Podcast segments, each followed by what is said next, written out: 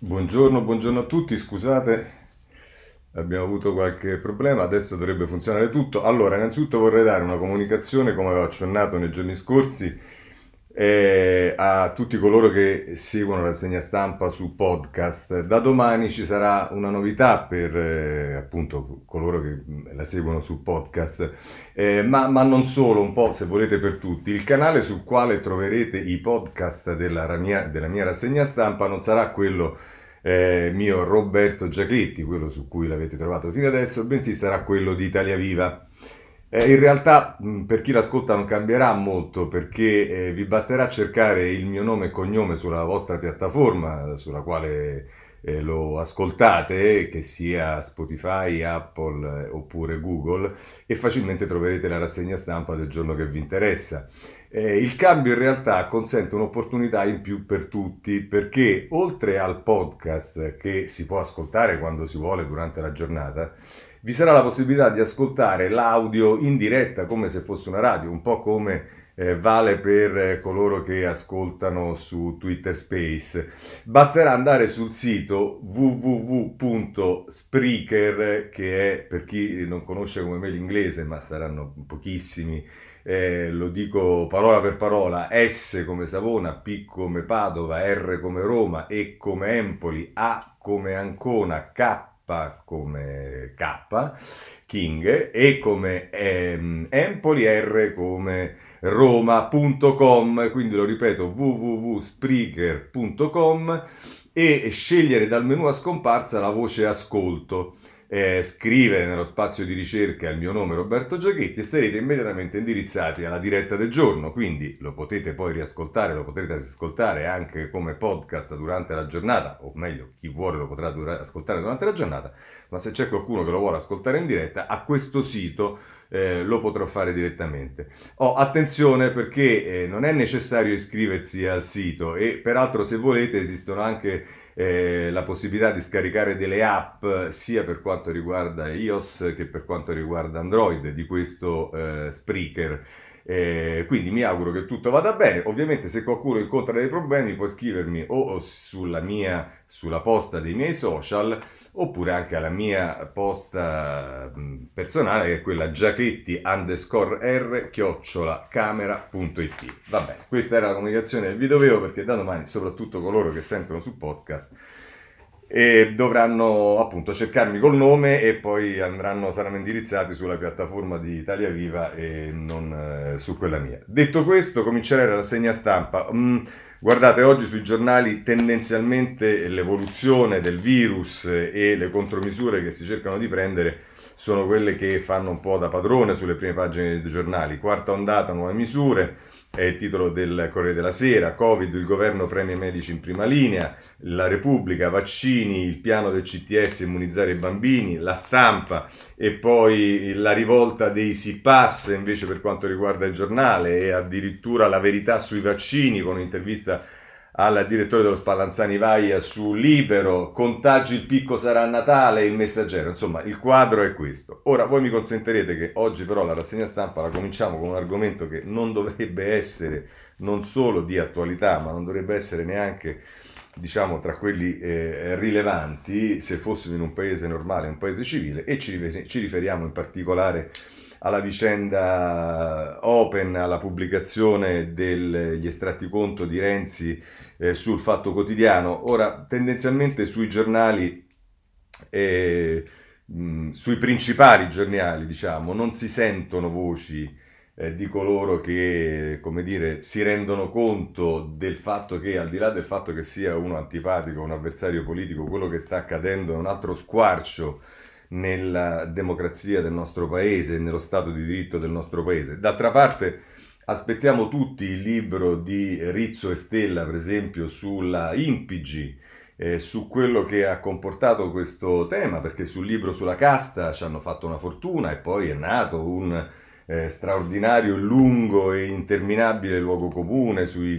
politici che sono tutti ladri, che eh, rubano la pagnotta e via dicendo. Ora sarebbe interessante che eh, Rizzo e Stella, è un invito che gli faccio, magari se qualcuno ascolta la segna stampa è in grado di raggiungerli per dirgli che noi aspettiamo con grande interesse, non dico un libro, ma qualche articolo sui giornali, sui, su qualunque giornale. Da dato atto al foglio che è l'unico che eh, lo ha fatto in maniera diretta e senza infingimenti, ma qualunque giornale che ci parla di questo scandalo, cioè di un eh, Cassa della Previdenza, quella dei giornalisti che è andata in default, è andata in default anche per evidentemente eh, l'andata in pensione più o meno rapida e con pensioni eh, di un certo tipo, diciamo, da parte di alcuni giornalisti, e che come si risolve il problema? È che semplicemente viene trasferita all'Inps e tutti, e tutti i debiti vengono a carico dei eh, contribuenti normali e peraltro diciamo eh, questo non è che comporterà molte modifiche su come venivano date le pensioni eh, ad giornalisti e ad alcuni giornalisti. Sarebbe molto interessante che ci iniziassero a essere delle inchieste sui giornali, ma chissà come mai sui giornali, forse perché questo riguarda la non casta, perché non si può dire per carità, ma la categoria dei giornalisti, chi vi parla fa parte dell'ordine dei giornalisti peraltro, è giornalista professionista, quindi eh, molto interessante sarebbe. Non ci aspettiamo un libro, eh, ma qualche articolo ce l'aspetteremo. Chissà se prima o poi, oltre il foglio, qualcuno ne parlerà. Bene, passiamo allora al caso Renzi, perché diciamo è tutto arriva dalla, mm, eh, diciamo, da Firenze e dintorni e oggi ci ritorna perché la Repubblica sente l'esigenza a pagina, ehm, eh, a pagina 8, e ci andiamo, eh, di fare un'intera pagina, un articolo dalla redazione... Eh, ah no, no, no, no, non è la redazione fiorentina, è proprio il nazionale. Eh, si parla del personaggio, voi dite chi è il personaggio? E c'è un interesse particolare a fare un titolo sulla resistibile ascesa dell'affarista, virgolette, renziano, tra debiti e flop russi. Chi è Vincenzo Trani, l'imprenditore della guida della società di car sharing nel CDA dell'azienda, anche il leader di Italia Viva. Eh, il fatto che sta nel CDA dell'azienda di questo Trani è un eh, delitto che ovviamente va eh, processato, consumato, eccetera, eccetera, sui giornali nel eh, quotidiano eh, per quanto riguarda Renzi, in particolare processo mediatico che lo accompagna. Però eh, voglio segnalarvi, a proposito della storia invece, eh, vi segnalo due, due prima di, di, di, di, andare al tempo, che credo che con la Frucci faccia uno dei pezzi migliori, ma insomma, eh, voglio segnalarvi il giornale che ha due, oltre ad avere un editoriale di Minzolini che vedremo tra poco, ha eh, a pagina 7, sotto la rubrica Giustizia e Politica, dibattito sull'inchiesta Renzi. E vengono intervistato Sabino Cassese, e, ehm, e poi anche il, l'ex magistrato Carlo Nordio. E, ehm, la domanda che eh, Francesco Boezzi fa a Cassese è: professor Cassese, resta una frase comp- eh, complessa per i rapporti tra politica e giustizia. Che idea si è fatto del caso Open? Risponde Cassese, non conosco gli atti dell'inchiesta e rispondo sulla base delle informazioni che si traggono dai quotidiani di oggi. Finanziamenti appaiono diretti all'organizzazione di convegni e compensare conferenze e a coprire spese di viaggi. Non sembrano strumenti diretti a influenzare la politica di partito. I finanziatori sono in prevalenza soggetti stranieri di diversa nazionalità che anch'essi non paiono interessati alla politica nazionale. Bisognerebbe quindi controllare la congruità di questi elementi con l'accusa. Inoltre viene sostenuto che una fondazione sarebbe l'articolazione di un partito, quindi di un'associazione. Si tratta di una figura singolare, poco nota al diritto civile. Infine ricordo che l'articolo 111 della Costituzione dispone che, virgolette, la persona accusata di un reato sia informata riservatamente della natura dei motivi dell'accusa elevata a suo carico. La riservatezza è stata rispettata in questo caso, si domanda Cassese. E risponde il giornalista, per un PM disporre su cosa sia un partito, può un PM disporre su cosa sia un partito e su cosa non sia un partito? Risposta di Cassese, il partito politico è definito direttamente dalla Costituzione, è un'associazione. La magistratura inquirente deve accertare la corrispondenza delle fattispecie concreta con il tipo dell'associazione. E, ehm, vabbè, poi si, pa- si, passa ad altre questioni, la, la, la presunzione di innocenza e via dicendo. La, le, Nordio è più esplicito su questo. La domanda che fa ehm, l'intervistatore, che prese- presumo sia lo stesso, eh, dice Partiamo dal caso della Fondazione Opera. Un processo politico? Certo, risponde Nordio. Direi anzi che questo è il primo e unico processo politico della nostra storia repubblicana. Da Tangentopoli in poi sono stati inquisiti molti politici, ma sempre per reati specifici, specifici ancorché connessi eh, alla loro attività politica. Qui invece la magistratura si attribuisce la funzione di decidere cosa sia un partito e cosa no, e questa è politica pura. Domanda il giornalista, se Open circola, su Open circolano suggestioni che i PM vogliano decidere che cosa sia un partito e che cosa non lo sia, condivide? Ovvio che condivido questa tesi, risponde Nordio. A quanto si è letto fino ad ora, si tratta di una fondazione che ha ricevuto finanziamenti dichiarati. Renzi, suoi introiti, ha pagato le tasse. Dov'è il reato? Ma se si pretendesse di attribuire alla fondazione il connotato di un partito, allora il reato in teoria potrebbe esserci. Tuttavia la magistratura non può assumersi questo potere di sindacato, altrimenti, come ho detto, il processo diventa squisitamente politico. Scrive, domanda ancora giornalista, i testimoni del caso Open sono politici, alcuni di questi sono anche avversari di Renzi, un quadro atipico?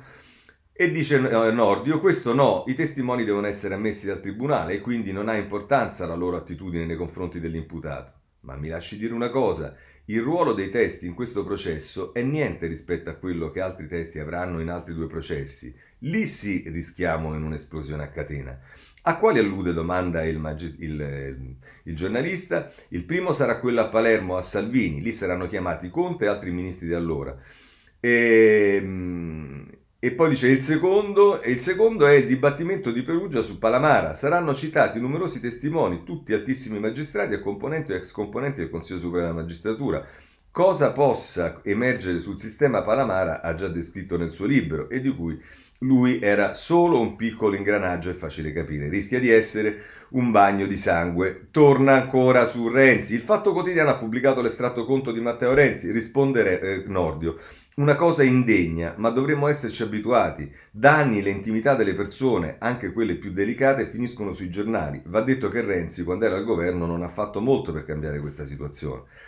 Ancora, crede che i giudici politicizzati riman- eh, teme- temano una nuova assemblea costituente? Certo che al momento, dopo lo scandalo Paramara e quello ancora più grave della Procura di Milano, pen- hanno, abbiano, credo che è, abbiano altro a cui pensare. Va bene, questo è tra l'altro quello che e dice Nordio. Ma voglio andare sul tempo perché Benedetta Frucci eh, scrive un articolo che vale la pena di leggere eh, integralmente. Pravasi violata di Renzi, che silenzio a sinistra.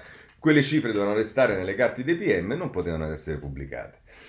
Il fatto pubblica l'estratto conto contenuto nel fascicolo dell'inchiesta Open, si indignano solo del centrodestra, mentre Letta festeggia su Twitter. Sì, perché c'è questo su Twitter eh, diciamo per usare un eufemismo ambiguo di Letta sul poncio e via dicendo. Ma cosa scrive Benedetta Frucci? Di fronte al golpe postmoderno che vede l'alleanza di clan giudiziari con clan di informazione, è praticamente impossibile difendersi.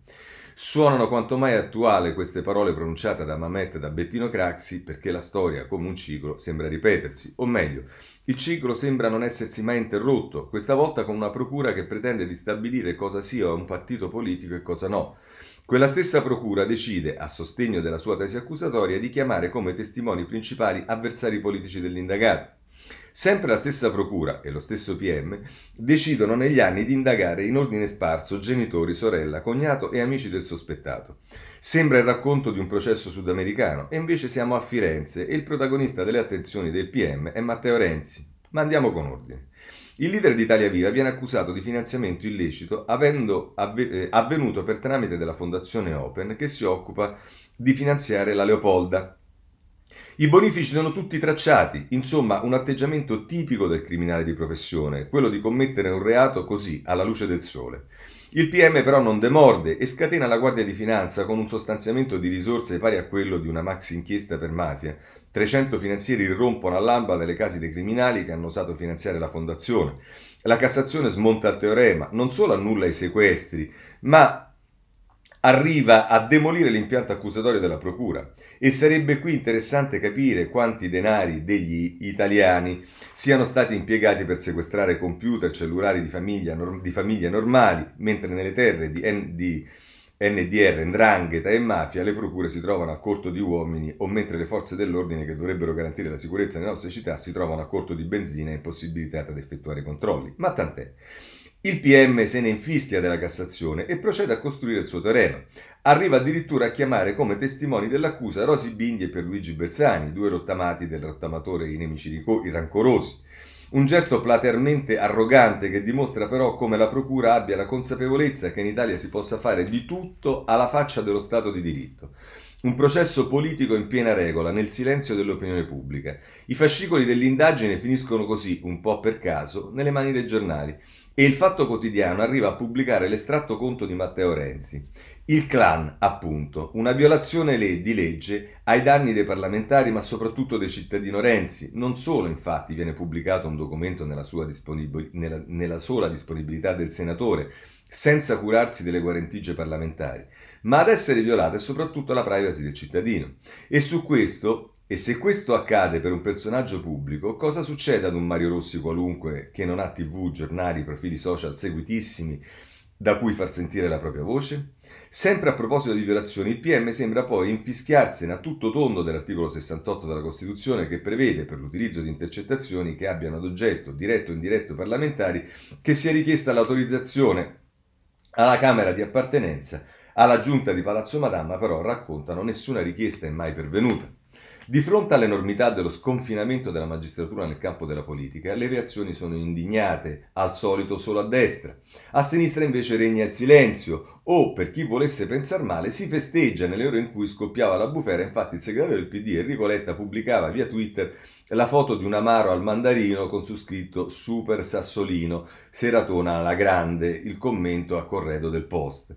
Niente di cui stupirsi se si pensa che nella storia peggiore eh, nemici dei riformisti sono stati da sempre i massimalisti. E ancora vengono alla mente le parole di Bertino Craxi, vittima per eccellenza di quel modo di pensare. Credo di essere uno degli uomini più di sinistra che ha avuto questo paese negli ultimi trent'anni. Certo, non ero comunista. L'ortodossia comunista non tollera dei subalterni, non vuole nemici a sinistra, che si pone a sinistra viene massacrato. A destra o ti sottoponi o sei un fascista. La storia si ripete come un ciclo, appunto, eppure forse quel ciclo potrebbe essere interrotto se dal Quirinale, dove siede il Presidente della Repubblica, che è anche capo del CSM, qualcosa si muovesse. E questa vicenda potrebbe far apparire qualche riflessione in più, aprire qualche riflessione in più ai partiti assediati sulla necessità di mandare al colle un presidente garantista. Così, tra l'altro.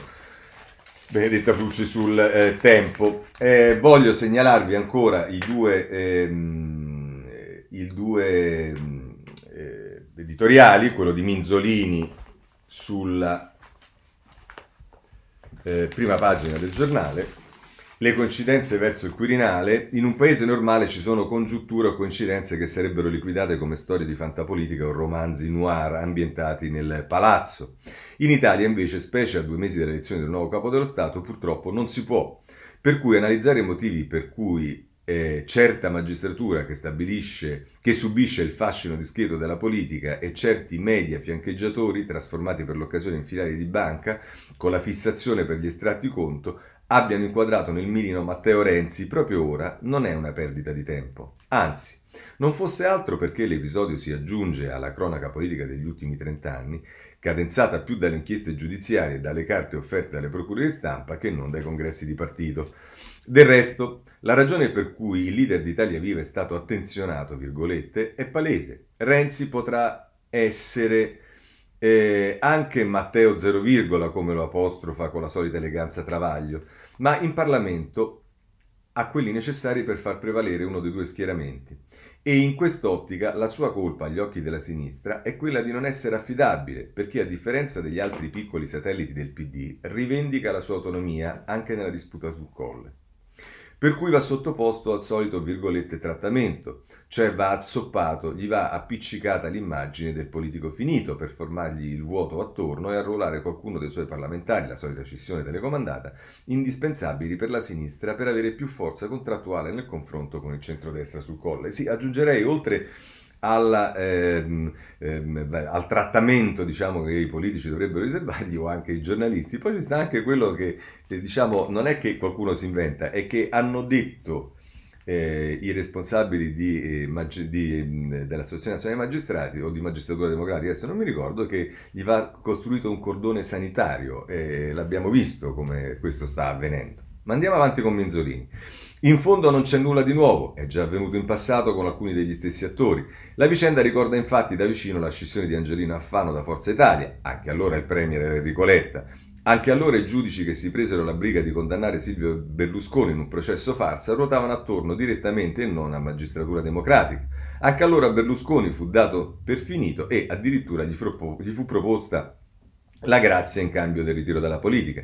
L'operazione era quella di mandare avanti il governo Letta con gli ex di Forza Italia che seguirono Alfano. Qui invece la manovra punta a prendere pezzi di Italia Viva per permettere al PD di dare le carte per il Quirinale.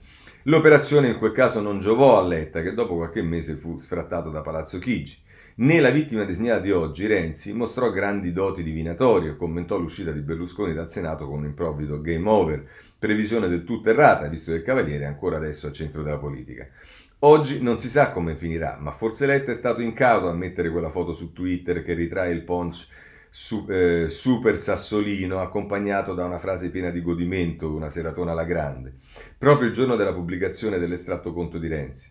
Una riedizione sotto altre spoglie del game over, con il solito problema, se Sassolini non riesce a toglierli tutti dalle scarpe, rischi davvero di farti male. Così Minzolini. C'è poi Ferrara sul foglio, e così concludiamo questo triste capitolo. Ma ci torneremo, eh, non vi preoccupate, ci torneremo. E ci torneremo non solo nella lettura della rassegna stampa, per essere chiari. Eh, il brutto spettacolo dell'inchiesta Open. Scrive eh, Ferrara: Non conosco le carte dell'inchiesta sulla Fondazione Open, a parte le indiscrezioni giornalistiche, e non le voglio conoscere, non ne ho il bisogno, non ne ho il dovere. So quello che tutti sanno. La Fondazione era uno strumento collaterale del movimento renziano, cioè una libera associazione di persone che condividevano, giuste o sbagliate, le idee e i programmi di riforma della sinistra e del suo maggior partito, il PD, elaborate e sostenute sotto la leadership di Matteo Renzi, un politico giovane venuto dal mondo cattolico fiorentino e dalla Margherita, una delle due correnti che eh, diedero vita all'amalgama mal riuscito del Partito Democratico. Ora, in realtà, eh, la Fondazione Open non era questo che descrive Ferrara, bensì era un'associazione che supportava l'attività politica di Matteo Renzi, quando Matteo Renzi ancora non esisteva eh, nella, mm, diciamo, eh, mm, mm, nelle responsabilità del, all'interno del Partito Democratico, ma eh, vabbè. Eh, dice Renzi aveva guidato la provincia di Firenze, poi aveva strappato Palazzo Vecchio alle nomenclature d'apparato, poi si era candidato alla guida del partito, aveva perso lealmente, infine aveva vinto sulle macerie del corso politico di Bersani, aveva sloggiato Letta Junior dall'esecutivo e ha governato per tre anni facendo qualche pasticcio, un sacco di cose interessanti, con la forza realistica del solito connubio fatale detto patto del Nazareno, fino a infrangersi contro un fronte variopinto, detto la cozzaglia, di nemici a vario e doveroso titolo della sua idea di innovazione. Prosegue a pagina 4, Ferrara. Dice allora il 60% dei soliti non referendari a una riforma costituzionale a lui il 40% dei sì, un legittimo percorso politico con le sue messe in scena alla Leopolda, con le sue alleanze sociali, con la sua grinta politica, con i suoi errori e le sue sbavature, con i suoi eccessi, non dovrebbe essere sottoposto a processo mediatico giudiziario per aver cercato sostegno ai quattrini attraverso lo strumento anch'esso legittimo di un'organizzazione collaterale come Open, quali che siano i dettagli da azzecca carbugli. Si capisce l'inimicizia tra avversari di una casa che fu comune sale del mestiere cui non dovrebbe mescolarsi il rancore personale, ma i Bersani e gli altri che sono andati dai magistrati fiorentini a spiegar loro con il cappello in mano che Renzi voleva tagliare le radici della sinistra buona e cara e cercava appoggi interni e esterni al partito per costruire una sinistra cinica e cattiva, dovrebbero riflettere sull'assurdo della loro resa agli impiccioni del codice penale che vogliono trasformare in un'ombra costruttiva l'esercizio della responsabilità e della libertà politica in una carriera di partito o nella costruzione di un movimento.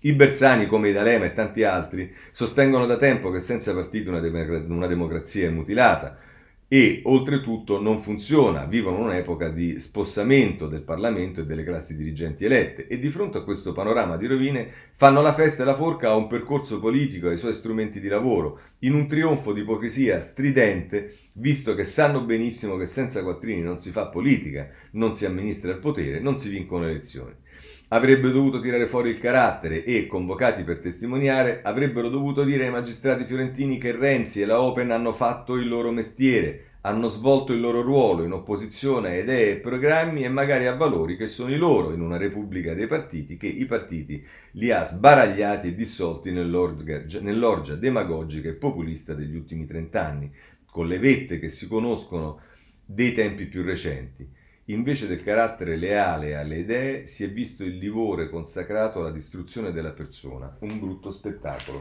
Così Giuliano Ferrara.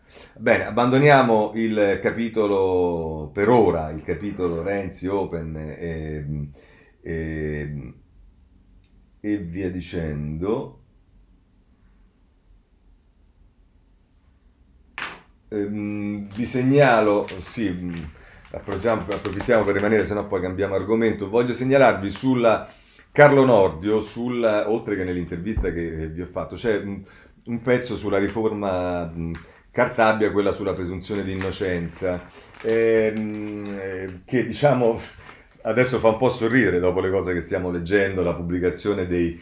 No, perché poi questa storia della presunzione di innocenza, i PM non possono più fare le conferenze stampa, ma non possono più fare le conferenze stampa, ma che bisogno hanno di fare conferenze stampa? Se ormai siamo diciamo, alla, eh, al passaggio delle, delle, carte riservate dei processi eh, direttamente alle procure della Repubblica, quindi diciamo, vabbè. Ma eh, cosa dice il passo avanti sulla giustizia? Dice, ma le cose non stanno proprio così, anche questa normativa, come la precedente riforma Cartabia, è un piccolo passo per, per fa prima l'elenco delle cose che vengono delle critiche che vengono fatte a questa cosa. Eh, è un piccolo passo per la tutela della dignità del cittadino, ma un balzo gigantis- gigantesco sotto il profilo giuridico e politico. È un piccolo passo perché gli investigatori e i PM in particolare continueranno a disporre di mezzi ben più aggressivi delle conferenze, ecco appunto, delle conferenze stampa per delegittimare o come disse una volta autorevolmente l'onorevole D'Alema, sputtanare i cittadini usando ad esempio l'arma insidiosa delle intercettazioni telefoniche, ambientali, direzionali e ora anche con il Trojan. Potranno selezionare conversazioni compromettenti e bersagli opportuni. E questo potrà avvenire sia in modo anomalo, non vigilando sulla loro custodia e consentendone di fatto la consegna a terzi, sia nella più perfetta legittimità, Sarà sufficiente che nelle richieste di custodia cautelare o in quelle di altro tipo vengano trascritti i brogliacci della polizia giudiziaria nella parte che fa comodo e dentro poche ore finiranno sui giornali. E poiché la demenziale e vergognosa disciplina attuale dell'intercettazione non è stata riformata, tutto resterà più o meno come prima. Ecco qua appunto esattamente quello che dicevamo.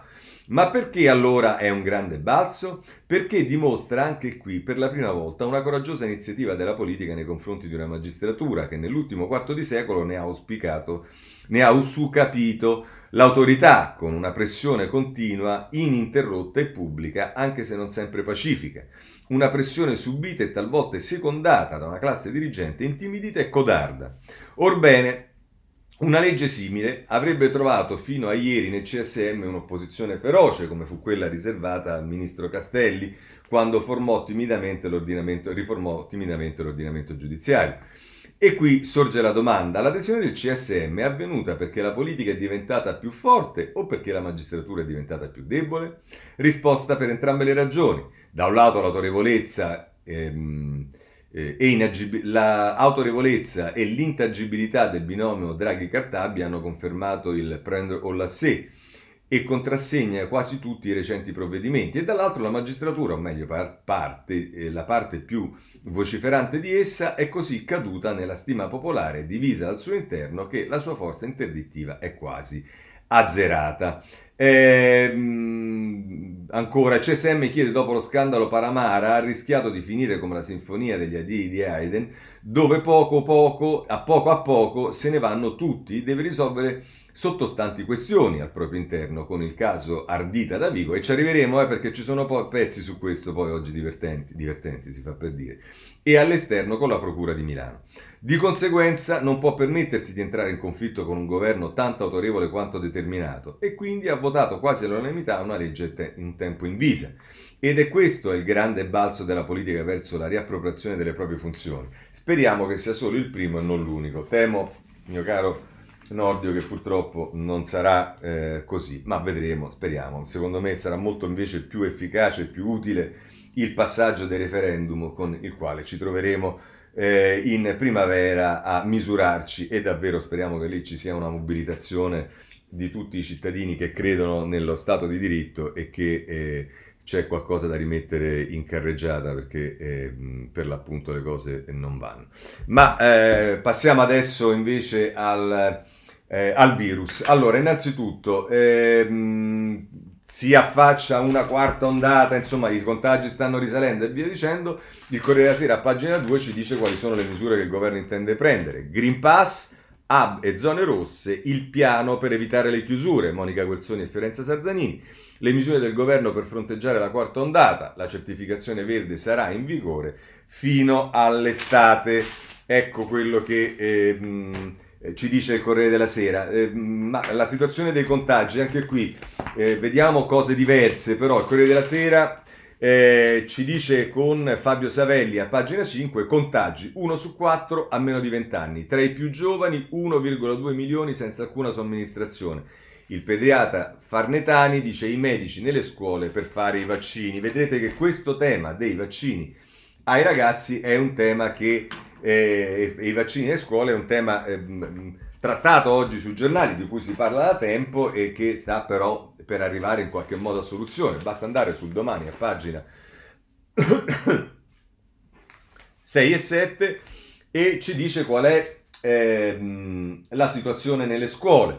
Arrivano l'inverno e una nuova ondata, come stanno le scuole? Le scuole hanno riaperto da oltre un mese e anche se i contagi non sono esplosi come temevano i più pessimisti, la situazione comunque non è semplice. Dagli Stati Uniti all'Italia gli studenti sono tra le fasce in cui si individuano più casi, ma la situazione varia da paese a paese e nel Regno Unito sembra già essere vicina al punto critico e qui c'è anche un'utile analisi dei vari paesi messi a confronto dove si vede che l'Italia non è messa eh, malissimo, però a proposito dei vaccini, vi segnalo ehm, il eh, messaggero ehm, a pagina 4 che riprende il titolo di apertura di prima pagina, Natale con picco di contagi, ma si potrà fare in famiglia. Il nord-est è a rischio giallo, sono in bilogo Friuli, Vene- eh, Veneto e Trentino. Eh, Locatelli dice le feste più sociali di un anno fa, in settimana ok anche la terza dose agli, over, agli over 50 e, e poi Letta apre, ma questo diciamo ce ne può fregare a un certo punto, alla, ehm, alla proroga del, del, dell'emergenza. Questo sul, dello stato di emergenza, questo sul messaggero. Allora, eh, sullo stato di emergenza andiamo direttamente sulla stampa, pagine 4-5. Eh, stato di emergenza, Draghi frena scontro tra il PD e i sovranisti. Speranza spinge per la proroga oltre gennaio, il Premier vorrebbe evitare forzature istituzionali. Ecco, prendiamo a mente questa cosa perché vedremo poi eh, che cosa effettivamente succederà. Allora, i vaccini, eh, diciamo i vaccini, in particolare il tema dei eh, bambini, e su questo c'è Sileri, il vice ministro alla salute del Movimento 5 Stelle che viene intervistato a pagina 3 del Corriere della Sera da Adriana Logroscino. Ora sui bambini mi aspetto resistenze, ma è importante che almeno la metà faccia il vaccino. Sono fiducioso sul Natale, prevedo, prevedo, che aumentino i contagi, ma non i ricoveri.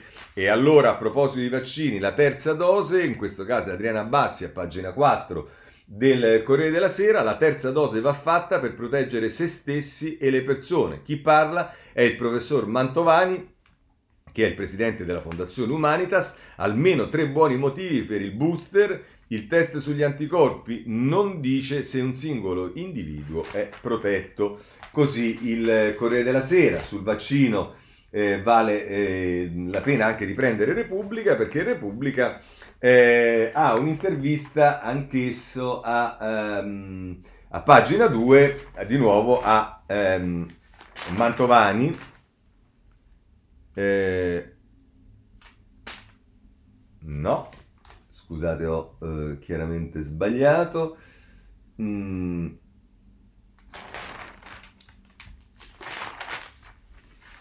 Ecco qua, eh, la Repubblica a pagina Eccolo qui, sì, sì, scusate, la, la pagina 2. Eh, il richiamo è il regalo di Natale, salverà le famiglie. Io presto farò il booster, l'antinfluenzale, le nuove cure hanno diversi se e se e non fanno miracoli. La via maestra è il vaccino, quindi di nuovo chi pensa di risolvere il tema senza fare il vaccino ma semplicemente con la cura, e poi d'altra parte è un fatto assolutamente evidente. Eh, la cura, eh, eh, io temo che eh, non, non, si veda eh, Qui è un problema, mi sa che oggi è saltato eh, Facebook. vediamo se riusciamo, scusate, eh, ma ogni tanto abbiamo qualche problema. Eh, vediamo, chiedo scusa a chi sta sentendo sugli altri, sugli altri, eh, sugli altri canali, eh, ma purtroppo ci stanno dei problemi. Ci stanno dei problemi. Eh, la tecnologia, non so che è successo, ma problemi ce ne dovrebbero essere, speriamo di riuscire a risolverli. Avevamo fatto tutta la grande, invece non abbiamo fatto tutta la grande manco per niente. E, mh, mm, ci riproviamo, adesso non so, eh, non so francamente se... Non so francamente se... Eh, eh, sì, eh, mi scuso, era saltato il collegamento, non so che è successo. Eh, va bene, mh, riprendiamo con i vaccini. Mi dispiace solo se abbiamo perso su Facebook tutta la parte che eh, riguarda Renzi Open. Vabbè, eh, chi vuole lo, lo, lo, lo può trovare su, su Instagram oppure sul podcast che oggi può tornare utile. Va bene, eh, mh, abbiamo visto Mantovani. Eh, sulla stampa, a proposito sempre dei vaccini eh, e dei bambini, eh, c'è Flavia Amabile che fa un reportage dal Bambin Gesù, il reparto dei bambini. Siamo entrati al Bambin Gesù di Roma, in aumento ricoveri per Covid, scende l'età media, il responsabile dice non c'è allarme ma spero che arrivi presto l'ok all'immunizzazione dei piccoli. Eh, questo sulla stampa. Eh, andiamo ancora libero. Beh, libero, mm, voi sapete che sul tema è uno dei giornali più scatenato a favore dei vaccini. La verità sui vaccini è il titolo di prima pagina, tema che viene ripreso a pagina 5 perché si, eh, scusate, a pagina eh, 3 perché si tratta di un'intervista a tutta pagina di Piero Senaldi al, eh, al, al, a Vaia, che è il direttore dello Spallanzani, allarghiamo l'obbligo vaccinale, iniezione una volta l'anno, all'anno, dice profilassi per tutte le categorie a contatto con il pubblico, dai camerieri ai giornalisti. Tra l'altro dice la cura dei monoclonali al momento è la più efficace, un'ora di infusione in ospedale, un'ora di osservazione e poi si può andare a casa. E poi a proposito degli under 12 dice il vaccino non va fatto a tutti i bambini per impedirgli di contagiare gli adulti, ma solo a quelli già fragili di loro.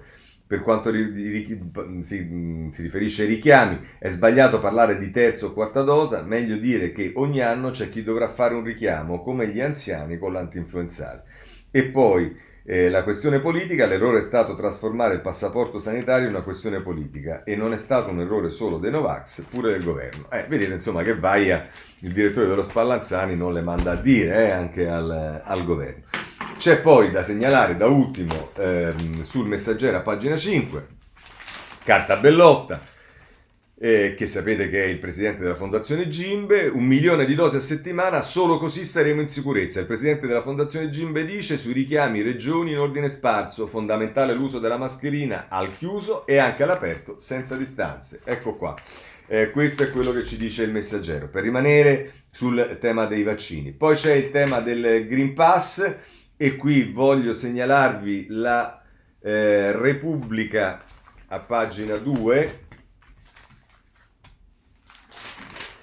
Eh, solo 900 multe, l'Italia del Green Pass non teme i controlli, dal 15 ottobre un milione e mezzo le verifiche in ristoranti, palestre e teatri, ma sui luoghi di lavoro sanzionare è più difficile.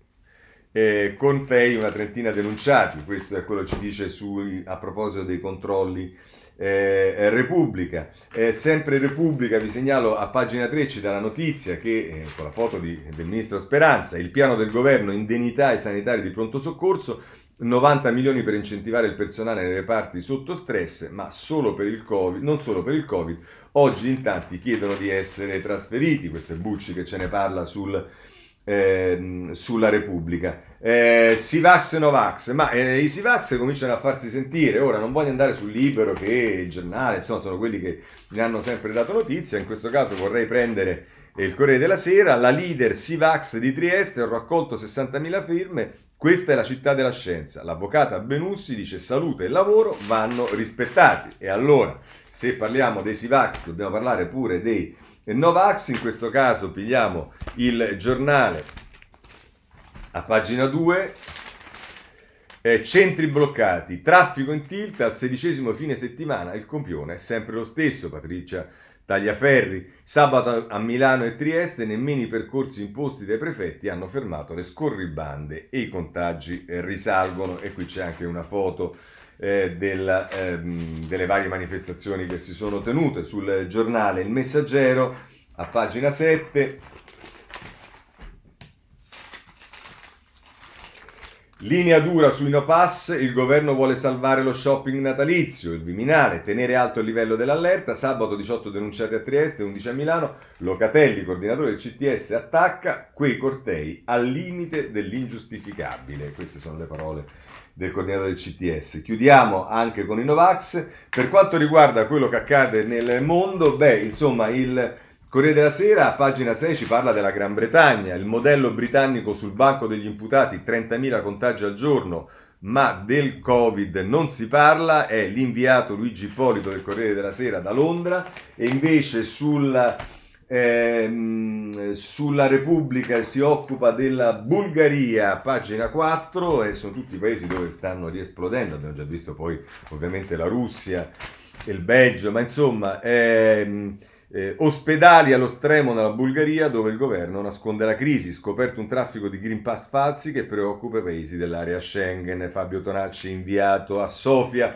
per la Repubblica e poi ancora Antonello Guerra invece inviato a Glasgow dice vaccini e restrizioni, i piani dell'Europa contro la quarta ondata. Il Regno Unito mantiene liberi tutti nonostante i dati preoccupanti. Berlino pensa di chiedere certificati verdi o test per entrare nei bar. Questo è quello che accade in un'altra parte dell'Europa. E, e poi voglio soltanto segnalarvi dal, una, una notizia eh, abbastanza singolare, ce la dà libro a pagina 2, il Tribunale di Bruxelles sospende il Green Pass, dove al Parlamento europeo ai funzionari e agli eurodeputati che hanno fatto ricorso basterà un test negativo per entrare in Parlamento e Paragone chiede lo stesso pure per l'Italia. Eh, temo che Paragone però eh, non otterrà quello che eh, vuole.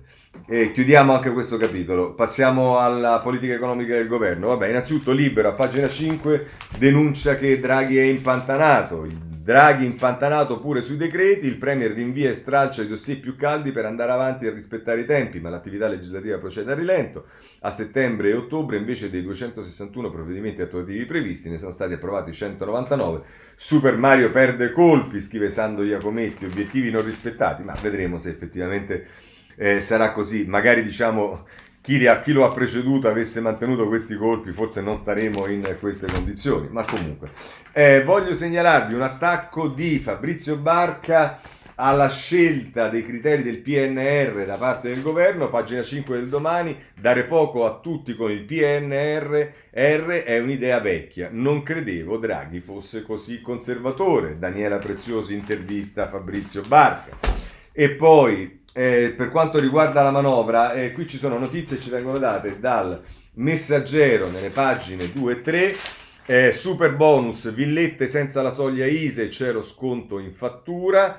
Eh, eh, poi a pagina 3, reddito si dovrà accettare anche un lavoro di tre mesi, e questo a proposito del reddito di cittadinanza, e poi nel taglio basso arriva la stretta sui controlli fiscali, nel 2022 previste 120.000 verifiche da parte dell'Agenzia delle Entrate. Ma a proposito di eh, manovra voglio segnalarvi anche il Sole 24 eh, ore che eh, in prima pagina eh, ci dice pagamenti stretta al contante, il limite di utilizzo tagliato a 1000 euro, dal primo gennaio si torna alla quota Monti, addio al cashback, lotteria degli scontrini da correggere e sconti sui post da completare. E poi invece nella pagina, questo va anche nelle pagine 2 e 3, e invece nella pagina 6 ci si occupa del lavoro delle donne, eh, buste paga più generose per favorire il rientro delle lavoratrici madri sono Valentina Melis e Serena Uccello che dicono contributi dimezzati per un anno dopo la maternità obbligatoria, congedo a regime di 10 giorni per i padri, sì alla certificazione anti-gender gap. Gender gap. Questo è sul eh, sole 24 ore. Abbandoniamo eh, anche la manovra, c'è il tema dell'Europa. E, mh, allora, il giornale a pagina 9 eh, L'Unione Europea ricarica la bomba del patto di stabilità. L'Italia si gioca la ripresa, al via oggi negoziati sulle regole dei conti pubblici post-virus. Il nodo rientro del debito. Eh, questo, poi c'è un, un, intervento di Danilo Brogi, l'innovazione e le sfide dei signori del risparmio. E, ma a proposito di eh, Europa, voglio segnalarvi sul domani a pagina 10 eh, la Monticelli che eh, dobbiamo decidere quale democrazia europea vogliamo davvero, l'alternativa al sovranismo, Roberta Monticelli, e a questo punto ehm, eh, vorrei eh, segnalarvi ehm, due, eh, due editoriali.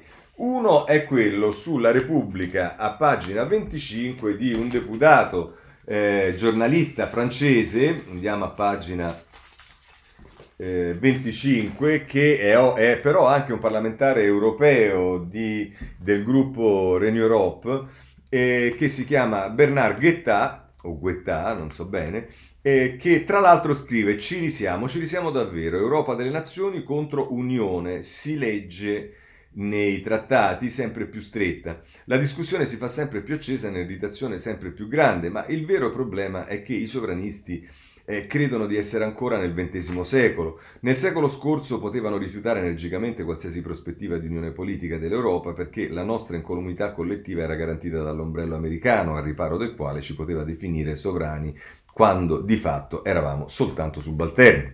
La guerra fredda era facile, era molto comoda, si poteva dire quel che si voleva, gonfiare il petto e perfino avvalersi della propria indipendenza nazionale per farsi sentire prendendo le distanze dagli Stati Uniti. Ma oggi, si domanda Guetta, Beh, oggi non è più possibile. Da quel giorno del 2008 in cui gli Stati Uniti non reagirono all'invasione della Georgia da parte di Vladimir Putin, da 13 anni a questa parte durante i quali hanno continuato a ribadire che i loro interessi strategici da difendere non sono più in Europa, bensì a largo delle coste della Cina, noi, i protetti di una volta, abbiamo dovuto prendere in mano il nostro destino.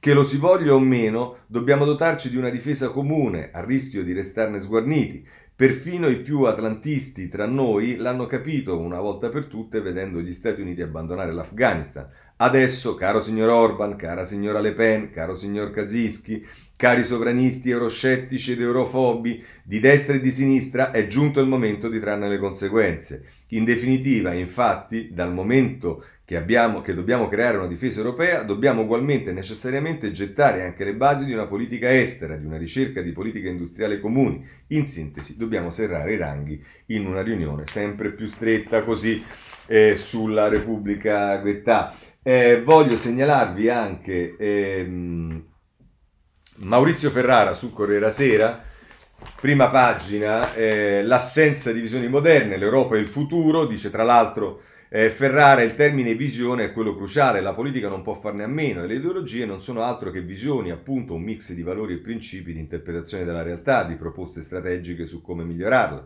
A volte questo mix può essere formulato in modo dogmatico e assoluto, addirittura assetato di sangue, come è avvenuto più volte nel Novecento, ma non deve essere necessariamente così. Se restano all'interno del perimetro liberal-democratico, le visioni ideologiche aiutano a dare un senso a ciò che succede nel presente e alle prospettive per il futuro, alimentando il pluralismo senza creare conflitti eh, distruttivi. Prosegue a pagina 30 Ferrara eh, che conclude così il suo articolo. La debolezza delle famiglie ideologiche tradizionali è un problema anche per l'Europa. Il simbolo di economia sociale e di mercato è ormai privo di, mod- di mordente. Questa vaghezza può giocare al centrodestra. Il Next Generation EU è stato forgiato dal liberale Macron e dalla democristiana Merkel, non a caso come una soluzione a tempo per rispondere a una emergenza. Nel 2026 le cose dovrebbero tornare come prima, vincoli fiscali, disciplina di mercato e responsabilità interamente nazionali. Posizione legittima ovviamente, ma qual è la visione alternativa? Il centro-sinistra europeo eh, il centro-sinistra europeo non ha un progetto capace di conciliare in modo strutturale la dimensione economica e quella sociale dell'Unione Europea. La sfida è difficile, le socialdemocrazie del nord faticano a togliere l'ancora dei confini nazionali, si oppongono alla condivisione dei rischi e alla solidarietà fra paesi.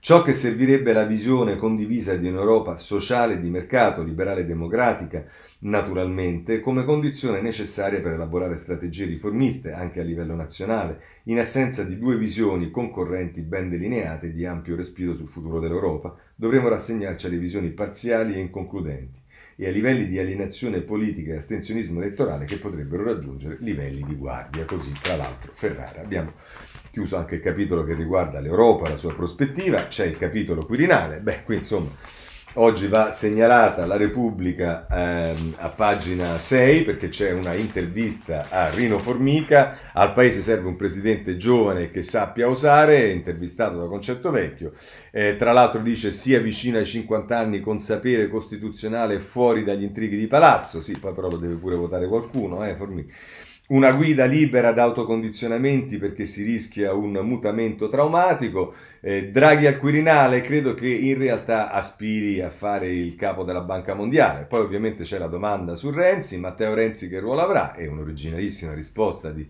Formica, ormai fa il lobbista, ha scelto un altro lavoro. E, e vabbè, questo è eh, Formica sulla Repubblica. Il tempo ha un titolo di apertura eh, che un po' inganna e un po' francamente, siamo ritornati a delle cose, ma, ma...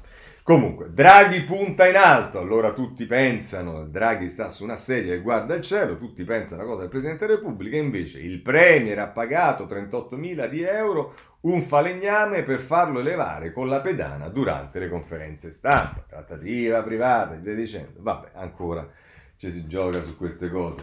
Eh. Messaggero, pagina 8, però mi diamo anche il tempo a parlarci dell'INPG, eh, che non sarebbe male. Ehm, eh, pagina 8, Colle, Renzi è decisivo, la tela con la destra contro i candidati del PD.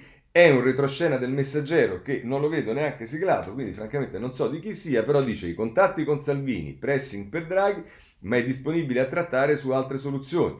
Nei 5 Stelle tensioni su Conte che convoca i gruppi, vedremo adesso anche i 5 Stelle perché ci stanno anche cose di fondamentale importanza. Eh, segnalo un sondaggio sui partiti che è pubblicato eh, sul Corriere della Sera, pagina 9, eh, di Ilvo Diamanti. Ehm, eccolo qua. Eh, Lega Operaia, Fratelli d'Italia Nordista e il PD domina nelle città. Letta vince tra i pensionati e i laureati, Salvini attrazione settentrionale, la Meloni il primato tra gli autonomi e il Movimento 5 Stelle resiste nel mezzogiorno. Dario Di Vico è l'analisi dei flussi elettorali sul Corriere della Sera. Non ho il tempo di leggerlo purtroppo, però come sempre Mezio Mauro è interessante nelle sue riflessioni. La corsa al Quirinale, l'anno zero della politica. Eh, inizia in prima pagina e prosegue a pagina 25 Ezio Mauro e, mm, e, e, parla diciamo se si arriva all'elezione del capo dello Stato dopo due anni di lutti e angoscia che ha lasciato uno strascio di eh, precarietà insomma si dice che non siamo attrezzati. Però leggetelo se volete l'anno zero della politica. Io devo andare avanti eh, con eh, le questioni. Allora vediamo. Centrodestra eh, Corriere della Sera pagina 8 Salvini e Meloni Duello sulle elezioni, perché Matteo ha cambiato idea? Fratelli d'Italia, folle dire che con Draghi al collo il governo prosegue. La Lega dice pronti alle urne, non si capisce bene. Poi ancora si torna a parlare di Toccalini, leader dei giovani leghisti, io nuovo volto TV per Matteo perché siamo un vero vivaio, cioè uno se lo dice da solo, è intervistato da Marco Cremonini, eh, Cremonesi scusate, sul Corriere della Sera. Però eh, poi c'è, per quanto riguarda eh, la centrodestra, sulla stampa, l'ennesima intervista, non della stampa, ma della Carfagna, in questo caso alla stampa. Draghi rimanga Premier, riforme solo con lui, intervistato da Nicolò Caratelli. E poi per quanto riguarda ancora eh, gli altri partiti, c'è Libero a pagina 7 che si occupa del Partito Democratico, esattamente come ha fatto con i 5 Stelle. Questa francamente è una cosa che... Mm, è veramente sgradevole, ma insomma, pure il PD preferisce i soldi al voto, chi teme le elezioni se Draghi sarà al colle, non solo i grillini a non volere le urne per ragioni di portafoglio, per 30 dem il seggio è la gallina delle uova d'oro e si fa l'elenco di tutti coloro che eh, guadagnavano poco e grazie a questo adesso va. Vabbè, eh, purtroppo non ci libereremo mai di tutto questo. Movimento 5 Stelle. Ma allora, il Corriere della Sera ci dà la notizia che il grillino Doc Morra chiede i soldi. Cioè, il concetto è, io ho dato i soldi perché c'era una cosa. Morra rivuole 1300 euro al mese, la giravolta dell'ex duro e puro e il presidente dell'antimafia, già nel, già nel Movimento 5 Stelle, chiede l'indennità e 50.000 euro di arbitrati. Cioè, loro davano 1300 euro al mese alla blog, non so a chi, eccetera, eccetera, stando nel Movimento 5 Stelle. E adesso lui è uscito dal Movimento 5 Stelle, lo hanno espulso dicendo, e non solo e diciamo non, non, vuole più dare 1300 euro, che ricordo lì c'era il contratto, le cose, tutte quelle amenità ridicole, ma mi vuole pure indietro i soldi che già gli ha dato, sarà divertente vedere che succede. E poi su tutti i giornali è messo come una notizia, per carità eh, c'è mh, Spadafora, perché? Perché Spadafora è stato da Fazio e... Eh, e ha fatto, mh, ce lo dicono tutti i giornali, eh, Corriere della Sera, pagina 11. Eh, sono omosessuale, basta squalli di Brusì, tema usato per ferire il coming out di Spadafora e sul Movimento 5 Stelle attacca Conte. Io a queste, basta per carità, forse ho capito male io, ma come Di Maio che dice, ah no, ma mi vogliono offendere, cioè, cioè perché se uno, diciamo, si dichiara omosessuale o si, si, si, si rende noto che omosessuale è uno squallido brusio, è un tema usato per ferire, o quell'altro, come ha detto, mm, per offendere. Bah.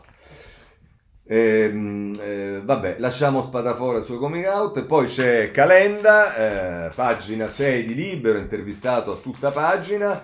Ehm, sono allergico al centro, mi fa venire l'orticaria eh, gli, gli, dice Fausto Carioti, insieme è una parola grossa, Matteo Renzi è diventato il suo bersaglio fisso, dice non è vero che è un mio bersaglio, continua a reputarlo il miglior premier riformista degli ultimi decenni. Sì, diciamo Calenda, se tu questa frase la usi poi per poter dire però eh, che detto che è stato il miglior premier, poi è il peggiore praticamente in tutte le cose, eh, puoi risparmiarti anche questa, diciamo, eh, cioè, ormai diventa quasi una, una formula d'accesso per poi sparare a palle incatenate. Però, però resto convinto che un, un, che, uno, eh, che un, conto sia la politica, un conto sia essere pagato da uno Stato estero mentre si, si ricopre una carica parlamentare. E questo non può accadere.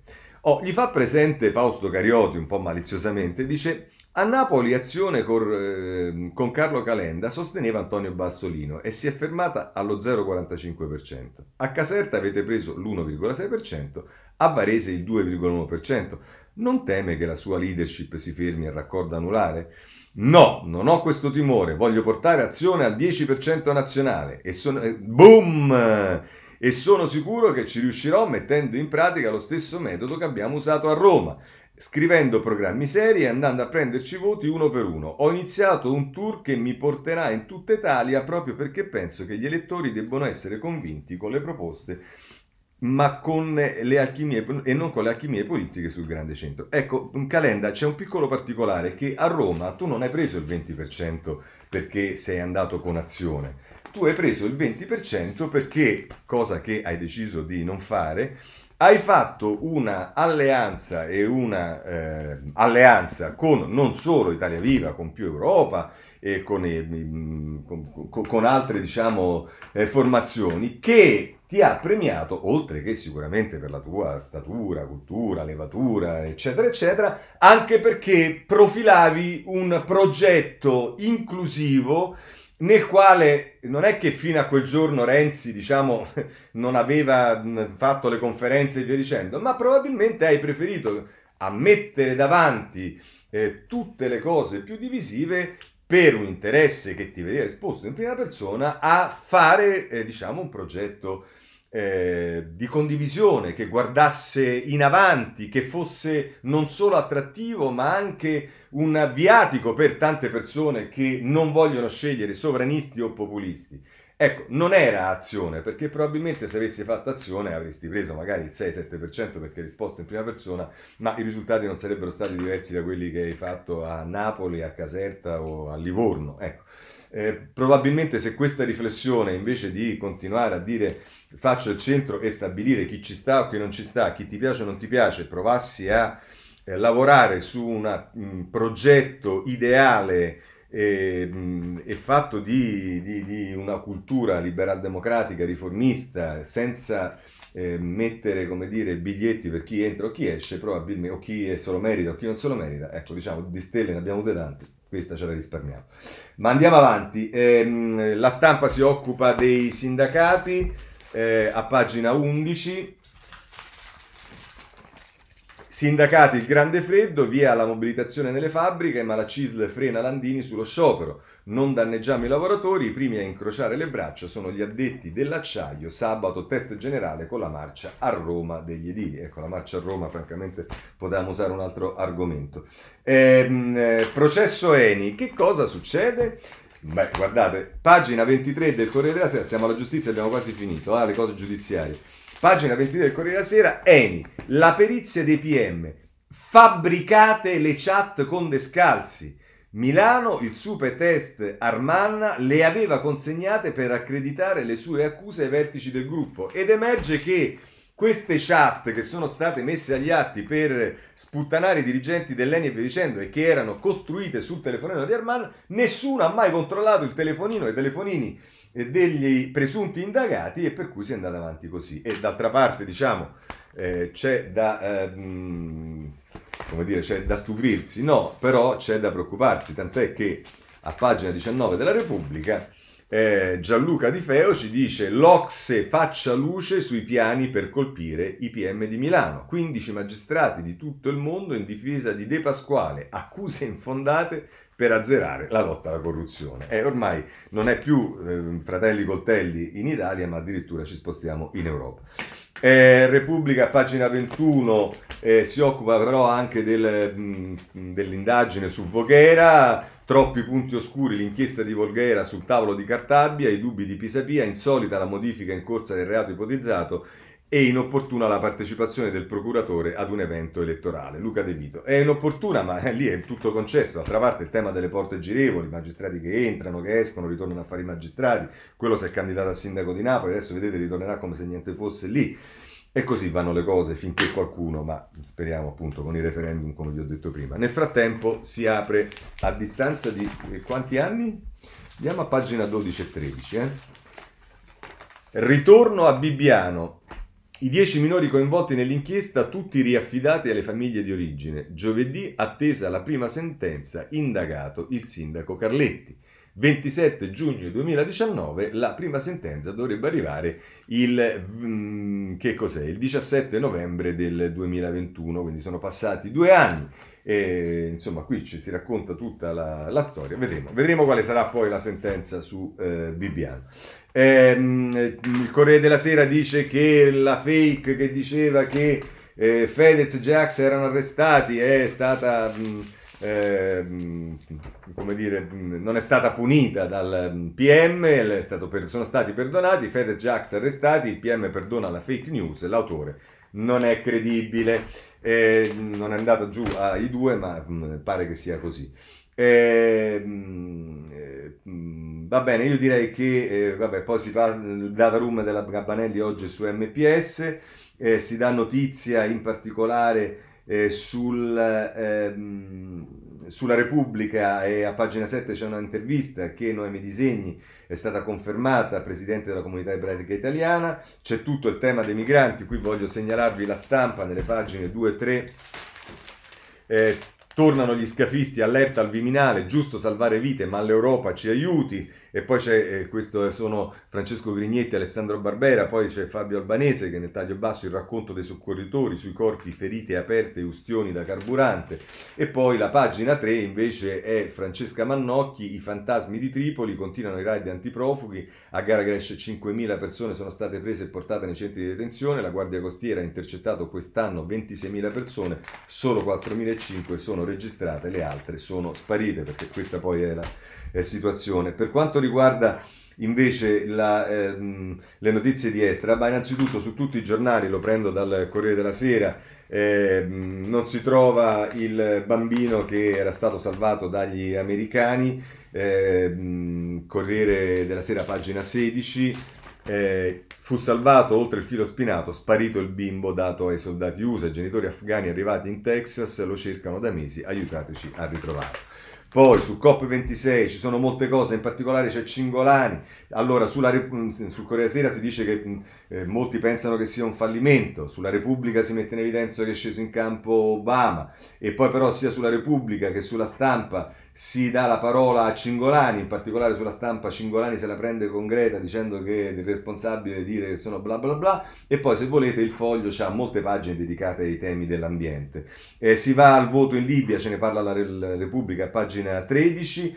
Eh, Oxford ci dice la stampa prende dei soldi eh, da, un poli- da, un politico erede di nazifascisti e crea uno scandalo, Oxford nel mirino per le donazioni, una vergogna ai milioni dei, dai Mosley, ehm, e poi ancora... Ehm, eh, la Francia e le elezioni, se ne parla sul giornale a pagina 14, soprattutto eh, con eh, lo, la battaglia eh, che c'è tra ehm, Macron e mh, il rappresentante della destra Zemmour, sfida a, destra, sfida a destra tra Le Pen e Zemmour, ossigeno per la corsa a Macron. E da ultimo vi segnalo l'Iraq, c'è stato un, un attentato al, eh, mh, al, presidente iracheno, si è salvato per miracolo, il, il, messaggero ce lo dice a pagina 10, droni bomba sulla casa, illeso il premier iracheno, la pista dei filo iraniani. Con questo chiudiamo la rassegna stampa, ricordo a tutti coloro che mi seguono con il podcast che da domani